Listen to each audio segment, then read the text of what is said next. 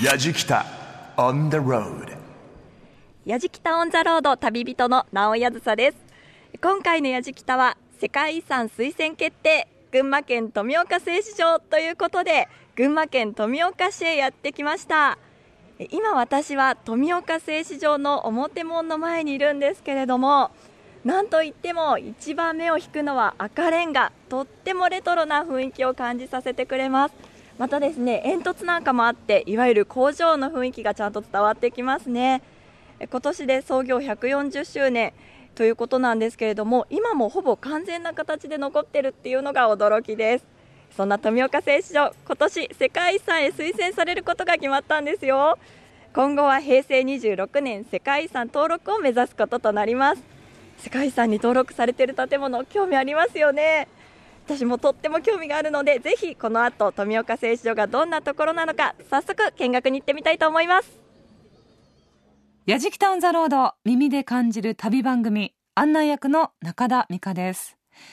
この番組は日本全国津々浦々そこに暮らす方々との出会いを通じてその土地の魅力やゆったりと流れる時間をお届けする旅番組です。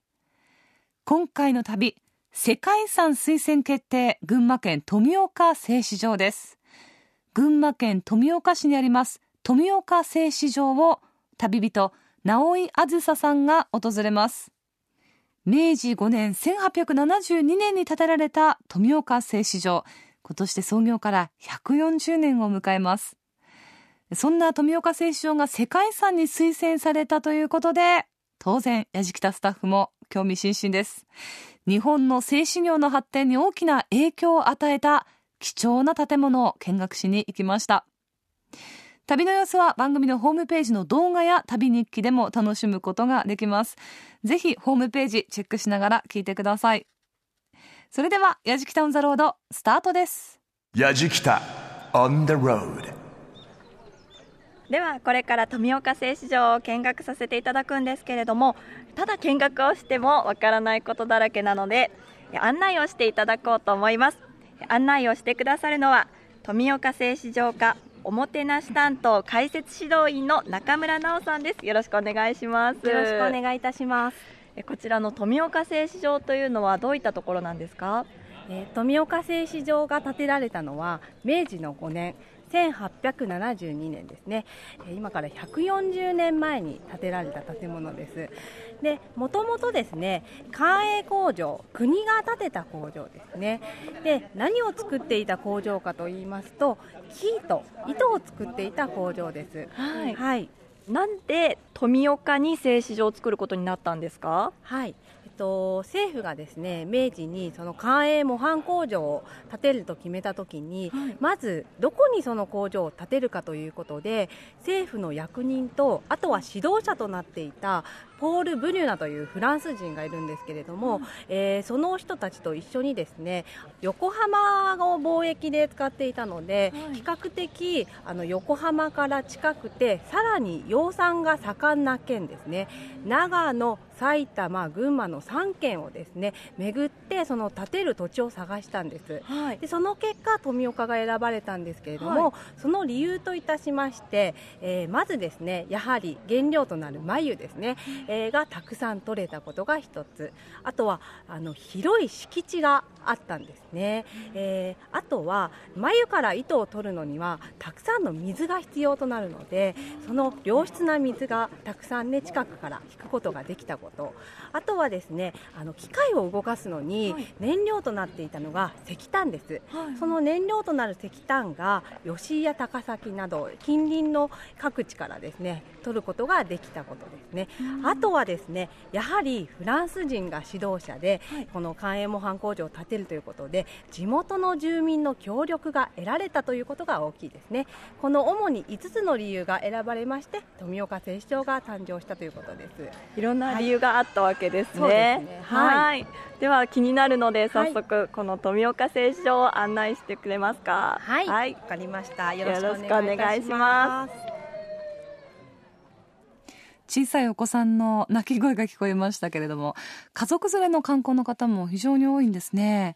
矢敷タウンザロード耳で感じる旅番組世界遺産推薦決定群馬県富岡製糸場。旅人直井あずささんが群馬県の富岡製糸場を旅しています。いろいろ理由がありましたがまあ広い土地大量の水そして眉この3つたくさん取れたということ。これ富岡市が選ばれた大きなポイントになっているんですね。まあ建物がほぼ完全な状態で残っている富岡製糸場。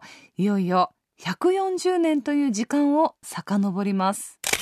やじきた on the road.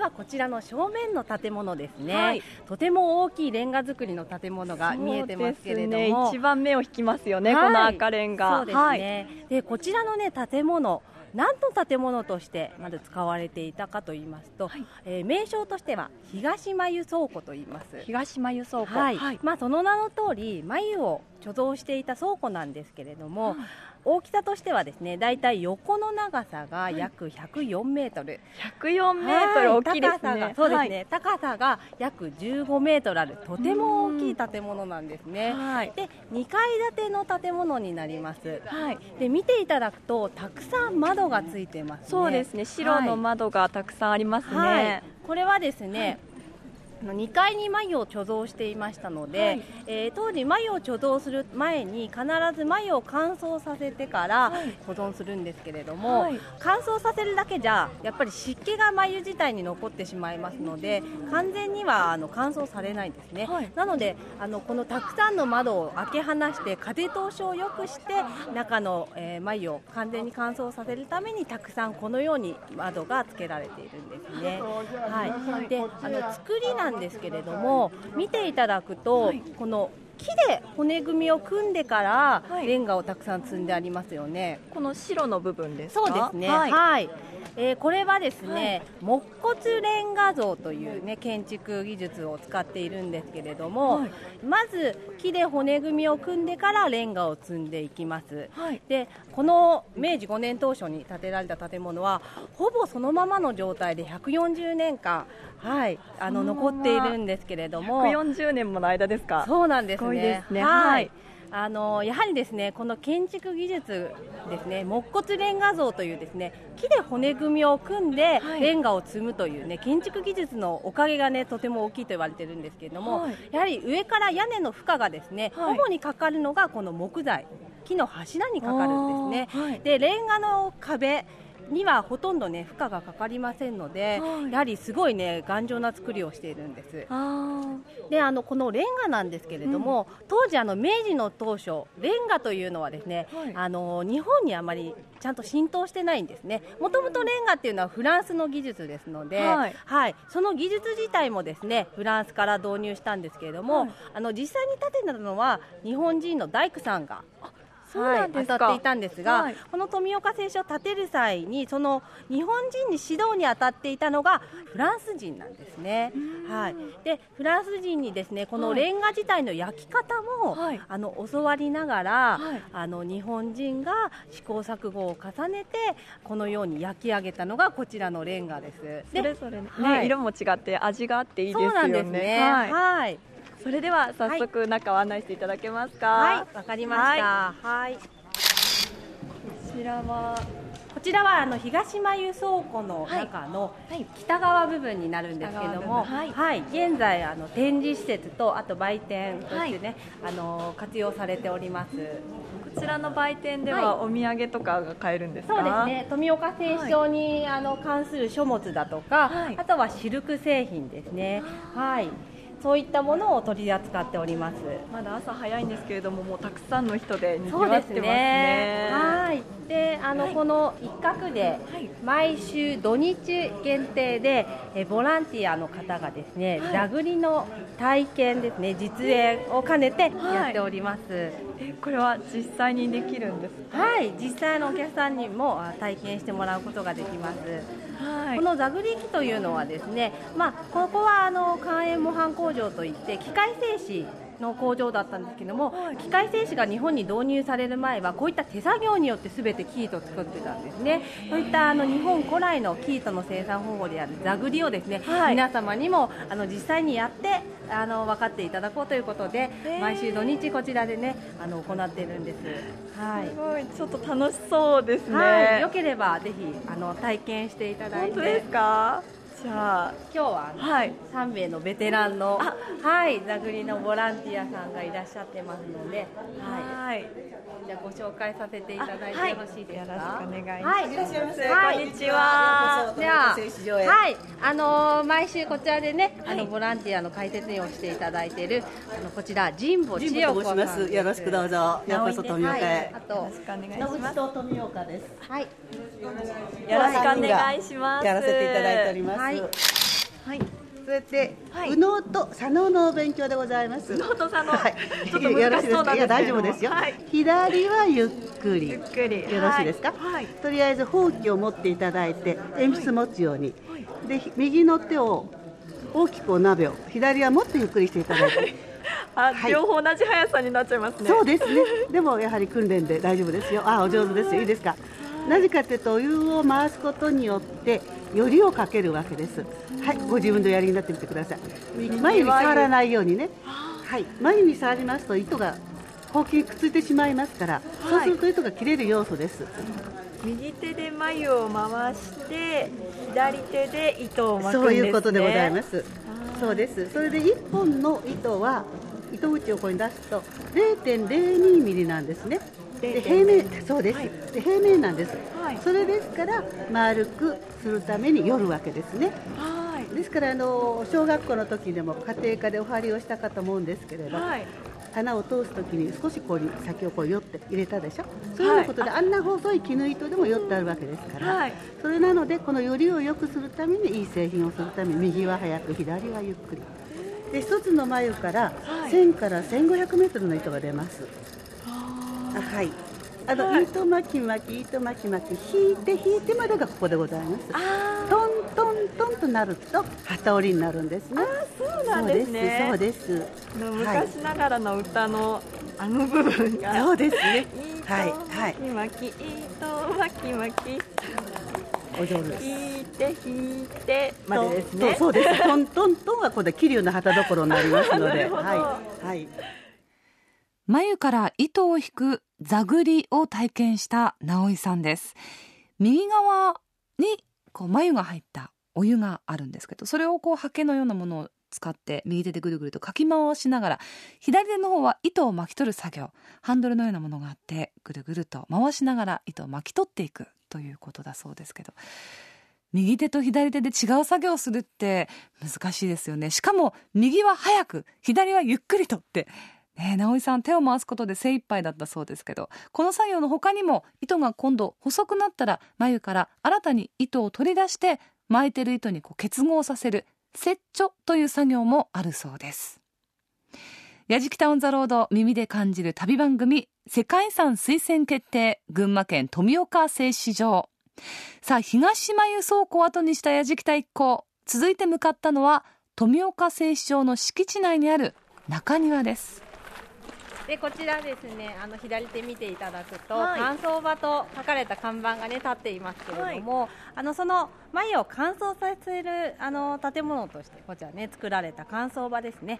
まあ現在あるものは大正から昭和にかけて作られた、はい。あの乾燥場なんですけれども、はい。こちらができる前はですね別のところにあの乾燥場がありまして、はい。そこであの加熱乾燥をして必ず中のさなぎをあのカラカラにしてからあの保存していたということですね。乾燥させてからでないと使えないんですよね。そうであそうしないと、あの蚕って育ったことありますか？はないです。あ あの、はい蚕って白い芋虫みたいなあのはい。虫なんですけど、はい。あの蚕は将来的には蛾になるんですよね。で、うん。蛾になるために中でさなぎになるシェルターとして眉をはい。体の周りに作るんですよ。はい。で、あのだいたい2、3日飲まず食わずで体の周りに糸を吐き続けて眉を作って、はい。で、だいたいその中でさなぎになって10日ぐらいすると蛾となって羽化しちゃうんですね。はい。でもあの羽化するとあの眉に自分で穴開けけてこう出てきちゃうのでちょっとキートという糸を作る際には穴開けられちゃうと糸切れちゃいますよね。はいそうすると都合が悪いので、まあ、あのその蚕さんには かわいそうなんですけれども中であの乾燥させてカラカラにして出ないようにして保存するというのをね方法をとってたんですね。そういうことですね。はい。はい。じゃああの中庭の方へ移動していきます、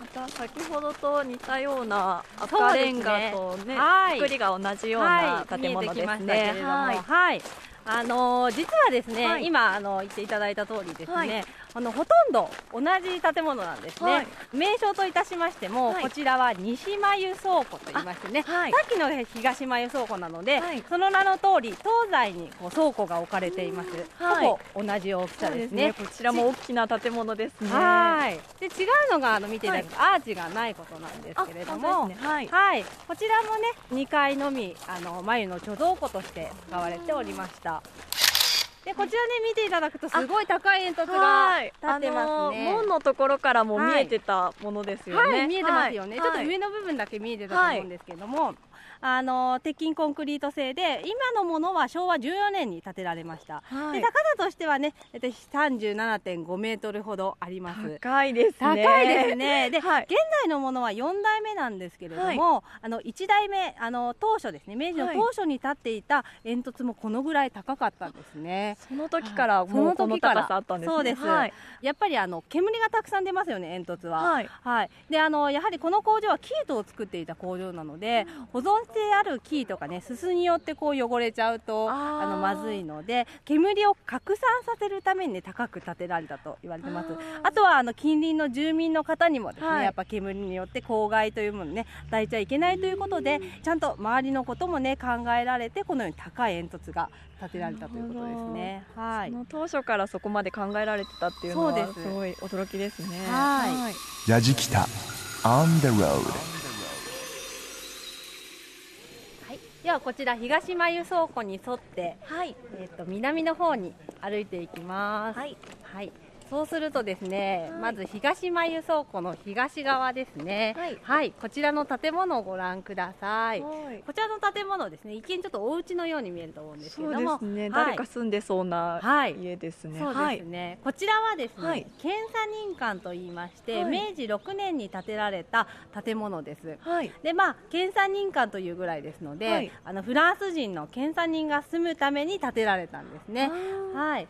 で、あのもともとあの糸をあの品質検査したりとか、あとはい機械整備するね検査人が住むために建てられた建物なんですけれども、まああの実はこの建物明治6年に建ってるんですが、はい。あの建つ前にはい。ちょっとあのそのフランスから来てフランス人の検査人が帰ってしまったんですね。ちょっとあの問題があってあの解雇されちゃったんですけど、はい。であの帰国してしまったので、はい。実際住んだ実績自体はねあのあないとは言われてるんですね。あそうなんですか。はい。でもあのフランス人のお医者さんがいる間は、はい。あのフランス人のお医者さんが住んでたりとか、あとはあのその後になってですね、はい。2階が貴賓室としてね改良されまして、あの特別なお客様をお通しする部屋として使われたんですね。まあ明治にはですね、はい。大隈重信とかあと伊藤博文ですね、はい。あの著名な政府の役人さんも視察に来てますので、そういった特別なお客様をお通しする部屋として使われたんですね。はい、で1階部分は事務所として使われました。現在もね今あの職員が事務所として活用しております。ねははい。い、それではこちはい。ら移動していきます、そうするともう一つですね、はい。東側に建物が見えてきました。はい。はい。こちらもまた、はい。なんか人が住んでそうとい住んでそううでね。でもはい。先ほどよりちょっと大きめですね。そうですね、はい。であの見た目的にも洋風でとても、ね。はい。可愛らしいというか、はい。素敵な建物ですね。ちょっとおしゃれな感じがしますね。はい、そうですよね。はい。で、こちらの建物ですね、はい。こちら看板を見ていただきますと、はい女工館と書かれてお女ります工館、ね。はい、こちらはですね、フランスス人の女性教師が住んでいた建物です。はい、やっぱり日本人の工女さんにはい。機械による糸取りのね技術を教えるために4人のねフランス人女性教師こちらに来てたんですけれども、その人たちが住む寄宿舎として建てられたんですね。はい。でこちらもまあ後にね改修されまして、はい。1階は食堂としてはい。はい、使われまして、えー、2階は会議室として使われるようになりました。であの見ていただくとね、はい。先ほど洋風って言ったんですけども、はベランダがこうやって張り巡らされていて、はい。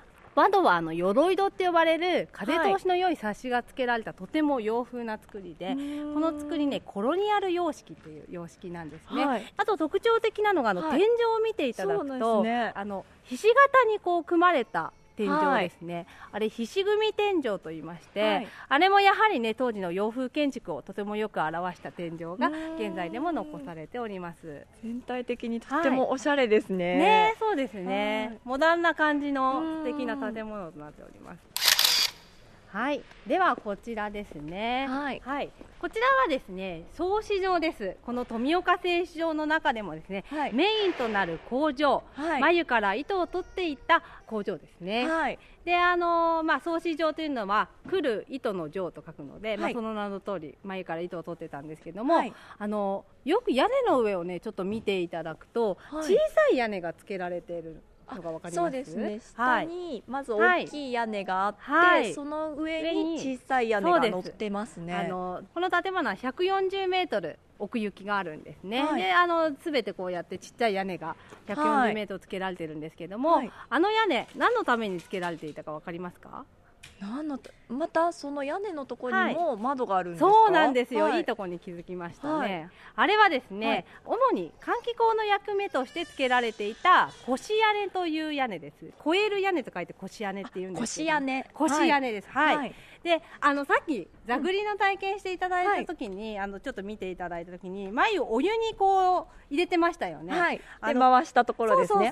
で必ずですね眉というのは糸を取る前に煮て糸の表面にあるセリシンっていうタンパク質ののりをねあの溶かして、はい糸を取りやすいようにするために必ず煮るんですよ。はい。まあ、煮るのでこの工場内蒸気が充満してしまいますそれを逃がす換気口のような役目としてねあの腰屋根が付けられてるんですあそうなんですね。はい、あともう一つこはい。の装飾上のね、特徴。はい。眉倉庫にはなかったものが付けられてるんですけれどもわかります？窓は同じですか？はい。ま窓はちょっと違うように思うんですけれども。こっちね、あの窓ガラスがガラス窓が付けられてますよね。はい。あのこの装飾上はやはり実際はい。に眉から糸を取るあの作業をしていたので、窓からたくさん自然光を取り入れてですね中を明るくして作業をしやすくするためにこのようにたくさんあの窓ガラスつけられてるんです。はい。でちゃんとこの窓ガラス自体も、あと窓ガラスをつける冊子ですね、はい。鉄製の冊子枠とか、はい。それを止めるためのパテとかも、はい。すべてフランスから輸入されてわざわざつけられてるんですけども、明治5年、明治の当初はですね、はい。あのもちろん電気が通ってないんですね。ははい、この富岡にね伝統がついたのが大正の8年なので、はい。製糸場が建ってからはい。47年後なんですよ、伝統がついたのは、はい。はい。なのでねやはりその間はですね、はい。あの窓から自然光を取り入れてあの中でこう作業するためにこのようにたくさん窓がつけられているんですね。やじきた on the road. やじきたオンザロード耳で感じる旅番組世界遺産推薦決定群馬県富岡製糸場。旅人は直井あずささんです今年で創業140年を迎えた富岡製糸場。日本と西洋の技術が融合したレンガ造りの建物は今でもほぼ完全な状態で残っています。解説指導員中村直さんの案内で眉を保管した倉庫やフランス人の女性教師が住んでいた寄宿舎などをめぐって眉から糸を引き出していた総市場までやってきました。長さおよそ140.4メートル幅12.3メートル高さ12.1メートルと当時世界最大規模を誇った総市場の中へと進みます。すごい上がはい。全体的に白の作りで上がしっかりしてますね。はい、そうですね、はい。あのいい点に気づいていただいたんですけども、この装飾上、まずこの上を見ていただくと、はい。この骨組みがむき出しになってますよね。はいでよく形を見ていただくと、はい。三角形で構成された骨組みなんです。はい。これはですね建築技術的に言うと、はい。トラス構造という建築技術。あのそれもですね当時フランスからですね新しくヨーロッパから取り入れられた建築技術なんですけれども、上からの力に三角形って強いんですよ。であの三角形というのは上からの力をここの横の柱で引っ張る力に変えるので、はい。崩れにくいという特徴があるんですね。はい、なのでこの装置上奥行きが140メートルあるというお話したんですけども、こう見渡していただくと、はい。真ん中部分にはい。柱が一本もないんですよ。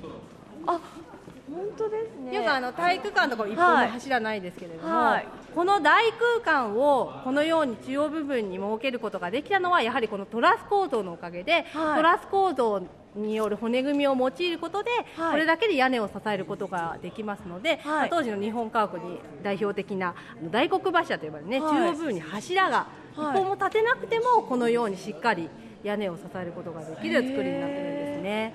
奥まで見通せますもんね、はい。何も邪魔なものがないですよね。そうなんです、はい。やはりですね当時はあの何百人もの、まあ、300人の工女さんが働くための機会がここあったんですけれども、はい。その何百人もの工女さんが働くための空間をあの作ることと、あとはこの機械ですねはい。大きい機械をこのように、あのこの中にね運び入れることができたのもこのようにトラスコードのおかげで大空間を用いたおかげでできたということですね。そうですね。機械も一はいつというかつながった機械ですもんね、はい。これ自体が。あの実はね、今ある機械は、当時あったものではないんです、残念ながら、ははい。い。現在のものはね、まあ、昭和の頃に設置された日産製の機械です、あの日産でいうと今ではね車とかはい。作ってる会社なんですけども、もともとああいった精密機械の技術っていうのは葬式から来てるってね、はい。言われてるんですが、もともと一番最初、明治の当初にあった機械というのは、やはりフランスから輸入された葬式がね置かれておりました。はい。であのちゃんとあの日本にあった形に改良してからあの輸入されたんですけども、はい。やはり日本人の工女さんというのは、はい。外国の女の人に比べてね体が小さかったので、はい。ちょっと形をですねフランスのものより小型化してから輸入したんですよね。はい、で今あるこの機械ですね、はい。こう見ていただくとこうやってねすごいあの並んでいるんですけれども、並んでいるというか長い機械がこうやって置かれてますよそうですね。大体ここが1列なんですけれども、明治当初にあった機械は300人の工女さんが働くための機械って言ってたんですけども、現在ある機械創業停止時は大体あの40人ぐらいであのこの工場を全部動かしていたので大体ここの1列でいうと、人の手というのは1人から2人だったんですよ。こんなはい大きい機械なのにですか？はい。なぜかというともうだいぶ技術が進んでですね、はい。あのほとんど機械がやってくれるようになったんですね。はい。はい。であの実際のねこの当時の写真がこちらなんですけれども、あの300人の工女さんが働いて、はい。あの働くための機会があったっていうお話したんですけども、はい。それを動かすための300人の工女さんをまずは集めなければいけないですよね。はい。しかしですねあの全然最初ね工女さん集まらなかったんですなぜかというとあのやはりこの工場フランス人が指導者として雇われてましたので、当時のやっぱ日本人っていうのは外国人ってはい。あんまり見たことないですし、少し偏見もあったんですね、はい。で工場さんを募集したんですけれども、はい。この工場に来るとフランス人に生き血を取られてしまうっていう噂が流れたんです、なぜかというとフランス人って赤ワインを飲むんですそれを当時はいの日本人見たことないので、はい。血を飲んでいるって勘違いした人が多分こう噂を流してしまったんでしょうかね。広めちゃったんですね。そういったはいはい、そういった噂が流れてなかなか集まらなかったんですけれども、はい。まああの初代工場長となった小高純中という人物がいます。この人ね、渋沢栄一のいとこなんですね。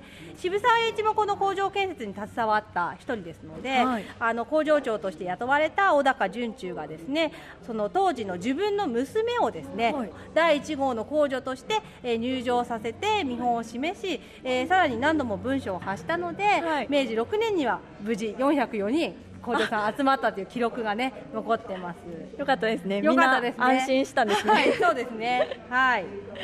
まあ、当時の貴重な資料によるとですねあの当時工女さんの1日の労働時間というのはあの平均で7時間45分でさらにね日曜日もちゃんと休みがあったというね記録が残ってるんです。まあ今で言うと土日が休みっていうのはね、はい。あのまあ普通のことなんですけども当時の日本の労働でねそういった日曜制が取られていたのは、はい。この工場をね日本国内でもいち早く取り入れていたので、そういった意味でもですねとても先進的な工場だったと言えるんですね。はい。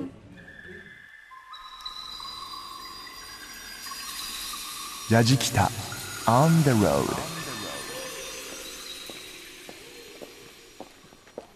はい。ではこちらですね。こちらの建物をご覧ください、はい。診療所と書かれております、はい。この製糸場内で工女さんはね生活も仕事もすべてしていたので、あのこの製糸場の敷地内のですねあの北側に工女さんの寄宿舎が建てられていたんですね、そこで集団で生活していたんですけれどもその一角にですね診療所があって、はい。フランス人のお医者さんがちゃんといて工女さんの健康を管理していたんですね。お医者さんもフランス人だったんですか？そうなんです。はい。はい。で、あのーまあ費用はすべて工場側が負担していて、入院する施設もあったということで、ちゃんとそういった環境も整った、ね。あー元であの仕事と生活を工場さんはしていたんですね。はい。はい。小さめの建物ですね。そうですね。で、あの、はい。今あるのは奥にあるのが病棟ですね。あ診療所の診横にあるのがのがはい。はい、ここで入院もできたわけですね。はい、あと薬局とかね、中見ていただくといろいろねあるんです。ちょっと外からは見えないんですけども。はいはい。ではこちらを見ていただくと、はい。こちらはねブリュナ缶ですね。はい。えーこちらもねあの他のフランス人の寄宿舎と一緒で明治の6年に建てられたものです。はい、こちらも赤レンガが印象的ですね。はい、印象的ですね、はい。こちらはですね、まあ、ブリュナカンというぐらいですので、はい。指導者として雇われていたフランス人のポール・ブリュナが住んでいた、えー寄宿舎です、はい、フランスから奥さん連れてきて、はい。で富岡で2人ね娘さん生まれたんですね、はいその家族とあとはねあの召使いさんと一緒にですね暮らしていたんですけども、まあ、広さ的にですねですね。320坪もあるんですよね。そんなにあるんですか？はい。なのですごく豪華ですよね。豪華から見てるだけでも豪華です。普通のあのお家にしては豪華すぎるぐらいなんですけれども、なんか洋裁室とか編み物教室っていう看板もあるんですけれども、そうなんです、これはですねあのやはりポール・ブリュナが住んでいたのは、はい。契約が切れた明治8年までですので、はい。その後はね工女さんの夜学校として使われてましたので、はい。その洋裁室とかね編み物教室とか書かれているのは学校として使われていた頃の名残ですね。はい。やじきた On the road 東間輸送庫の前に戻ってきました。その前に記念碑があるんですけれども、こちらはどういったものですか？はい、こちらの記念碑はですね、はい。明治6年にですね、はい。明治天皇の皇后皇太后様こちら行継されたんですけれども、あのその70周年を記念して昭和の18年に建てられた石碑ですね。であのこちらの石碑にはですね当時のお言葉が刻まれておりまして「糸車徳もめくりて大名の富を助くる道開けつつ、まあ、意味的にはですね、まあ、このたくさんの糸車が回転してこの国の繁栄にもつながるだろうというですね、まあ、未来の希望にもつながるような言葉が刻まれておりましていかにですねこの国がこの聖富岡聖書に期待していたかというね、えーことがわかると思います。はい深いですね。はい、そうですね。はい。はい、あの中村さんは普段もこういったあのガイドをされてるんですよね。そうですね。はいあのお客様の対応をすることもあります。はいはい。普段そういったご案内をされてて、はいこう気づくこととか、あと感じることとか何かありますか？はい、そうですね。特にあの先日あの富岡製糸場が世界遺産に推薦されることが決定されまして、まあ、お客様からもその歴史が肌で感じることができたので、すごく良かったというお言葉とか、そういったあの身近な声を聞いて、あ。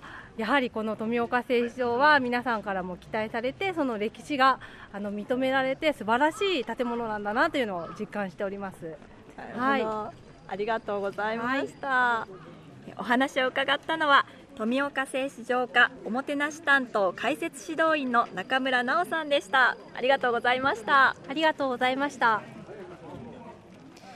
この富岡製糸場敷地面積は5万3738平方メートル。といってもどれぐらいの広さかなかなか伝わらないかもしれないんですが東京ドームが4万6755平方メートルですからそれよりも広いんですね。そんな広大な敷地の中に様々な用途の施設が立ち並んでいます。工場倉庫だけではなく病院なんていうのもあったんですね。140年前の建物がほぼ当時のままの状態で保存されていて日本の製紙業の発展に大きな影響を与えたことなどから今回世界遺産への推薦が決まりました。平成26年に文化遺産として世界遺産登録を目指す富岡製糸場。推薦までの経緯とこの先のプロセスについて担当者の方にお話をお伺いしました。世界遺産への推薦が決まった富岡製糸場。推薦決定までの道のりと登録までの流れについて富岡製糸場課世界遺産推進担当の結城正則さんにお話を伺います。よろしくお願いいたします。よろしくお願いします。まずは世界遺産への推薦決定おめでとうございます。ありがとうございます。富岡製糸場を世界遺産に登録しようというのはいつ頃から目指していたんですか？今から9年前の平成15年8月に当時の群馬県知事が富岡製糸場を世界遺産にしようというプロジェクトを立ち上げたのが発端です、はい、えではその後登録までの流れというのはどのようになっているんですか？今後の予定としては来年2月に正式版の推薦書が世界遺産委員会に提出されます。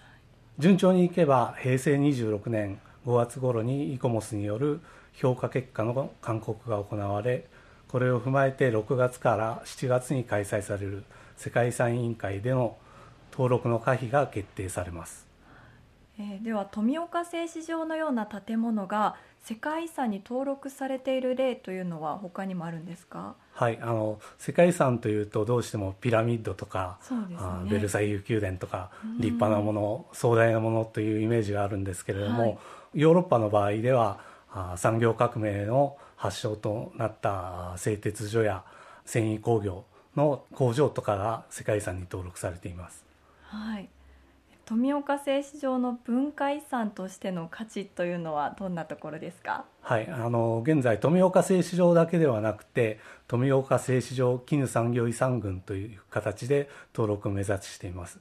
これには富岡製糸場のほかに、えー、伊勢崎市の田島綾平旧宅あるいは藤岡市の高山市跡それから下仁田町の荒船風穴といった4つの資産で構成されていますはい、これは日本の絹産業に見られる、えー、技術の交流と技術革新という2つのテーマを持って登録を目指しています。なるほど創業140周年っていうのはやっぱりすごいことですよね。そうですね。あの明治5年当初の建物がほぼ完全に残っています。はい。平成26年の登録を目指す富岡製糸場ぜひ世界遺産に登録してもらいたいですね。そうですね。はい。富岡製糸場課世界遺産推進担当の結城正則さんにお話を伺いました。どうもありがとうございました。ありがとうございました。やじきた On the road 今回のやじきたは世界遺産推薦決定群馬県富岡製糸場ということで群馬県富岡市の富岡製糸場を見学させていただきました。とにかくこんなにも大きくて立派な建物が140年もの昔に作られたものでしかもほぼ完全な状態で残っているということに驚きました。また座繰り体験もさせていただいたことでですねすごく難しかった手作業だとこんなに難しかったんだなっていうことも分かりましたしまたそれがこのように機械化されたというのは当時ではとっても画期的だったことだろうなというふうに思います。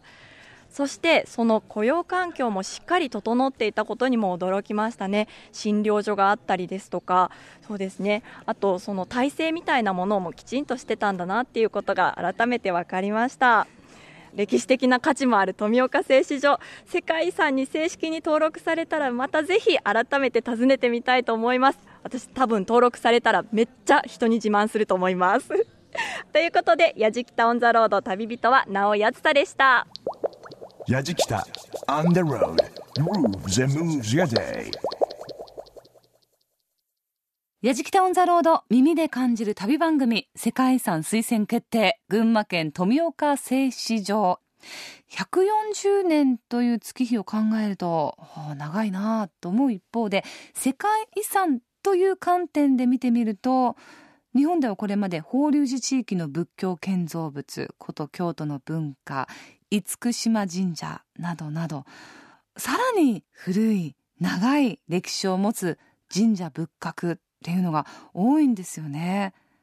そういった意味で日本の産業革命の原点ともいえる場所そして日本の近代化に大きな役割を果たしたこの場所が世界遺産に登録されるとこれはまた画期的でそして他の全国各地にも可能性を広げるのかなと思います今回の旅の様子も番組のホームページの動画や旅日記で楽しむことができます。また放送終了後はポッドキャストでも配信をしていますので、ぜひ番組ホームページチェックしてみてください。アドレスは www.jfn.co.jp スラッシュやじきたです。やじきたオンザロード耳で感じる旅番組。ご案内役は中田美香でした。